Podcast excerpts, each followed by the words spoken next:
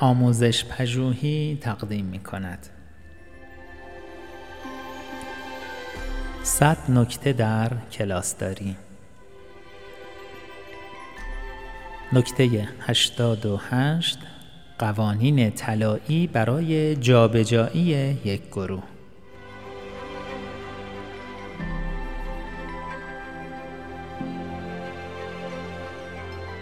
گاهی لازم است که گروهی از دانش آموزان از یک کلاس به کلاس یا محل دیگری جابجا شوند.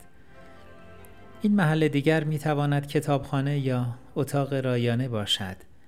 در مورد یک گروه خیلی بی انضباط یک قانون طلایی در این زمینه وجود دارد و آن قانون این است که این کار را نکنید.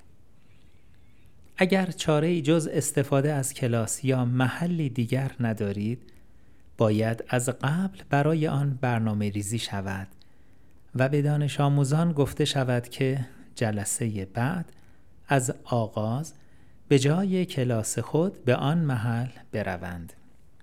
در کلاس خودتان را در شروع آن جلسه ببندید و برای پیشبرد کار از دیگران کمک بگیرید. خودتان باید در کلاس یا محل جدید بایستید و معلمی دیگر پشت در بسته کلاس باشد تا به دانش آموزان یادآوری کند که باید کجا بروند.